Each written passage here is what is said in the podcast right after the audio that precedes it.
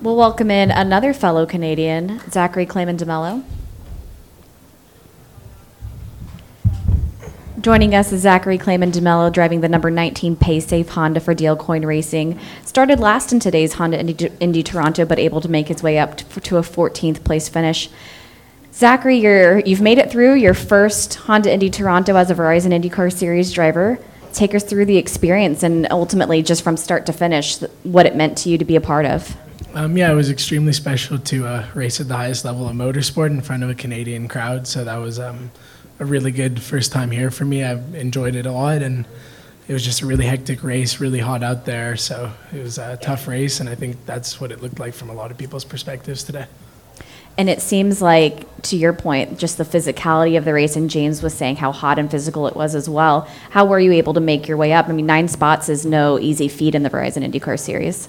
Yeah, I mean, we just stayed out of trouble. The team did a great job with strategy today. We got some yellows at the right time, which was extremely helpful for me, and I just kept out of trouble. I mean, there was a lot of pickup on the safety car lap, so that made it really challenging for a lot of drivers, and I think that's what you saw when, I'm not sure which 4 went off in 1.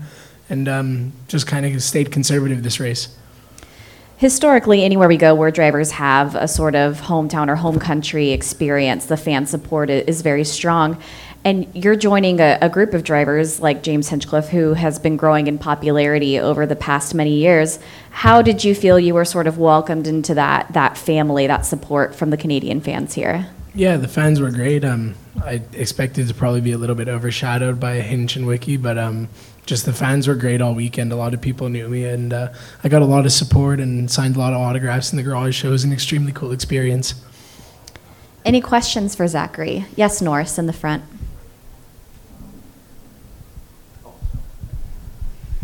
Zach, this is your last race now with Dale Coyne. I'm not sure, it might have been your best finish. Are you optimistic about being able to come back next year, and can we look forward to seeing you racing in Toronto again? Yeah, I mean, that's definitely the goal. I haven't really explored options for next year yet. I'm sure my manager has, but I think I had a strong year. I mean, the results weren't always there, but the pace has been good, and I improved every race as a driver, which was my goal going into the season, as I've said many times, and I think I showed I have the pace, and I kept the car out of the wall most of the year, which is always good and makes team owners happy. So the goal is to be back maybe even this year and hopefully do a full season next year. Yes, sir. Excuse me. Zach, I think with Pietro's injury, you've been in the car a lot more consistently than you were expected to be. Do you think being in the car, not necessarily week in, week out, but just more on a regular basis, did that help you as the season progressed? Yeah, I think it was definitely helpful to be in the car on a more regular basis.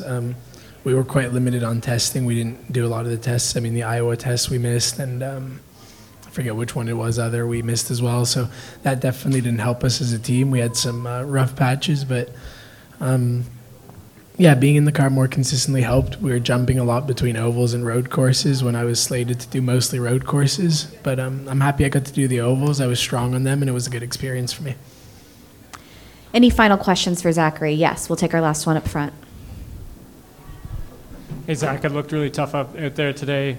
Good job. Congratulations. Looking at where you go from here, what happens next? I think I just get involved in every conversation in the pits. I mean, if God forbid, if somebody gets hurt, I know Harding is in a funny situation, and I just kind of want to throw my name out there and try to get back in the seat this year and just get more experience as a driver.